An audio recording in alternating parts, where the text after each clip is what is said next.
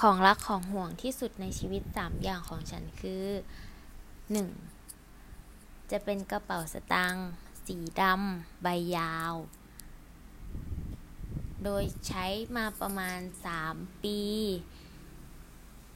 ทนมากใส่บัตรได้เยอะ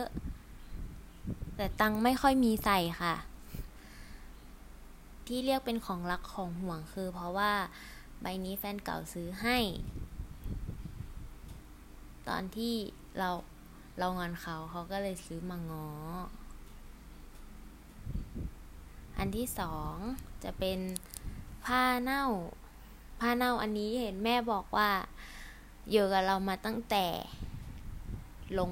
โรงพยาบาลตอนวันแรกที่เกิด จนถึงตอนนี้มันก็ยังอยู่แต่สภาพมันคือเหมือนผ้าคีริ้วมาก โดยเราจะแบบว่าไม่ค่อยให้คนนอกเห็น เพราะว่ามันเหมือนผ้าคีริ้ว เรากลัวเขาเอาไป ทำผ้าคีริ้วจริง ๆ ค่ะสามคือแมว เป็นคนที่รักแมวมาก แบบว่า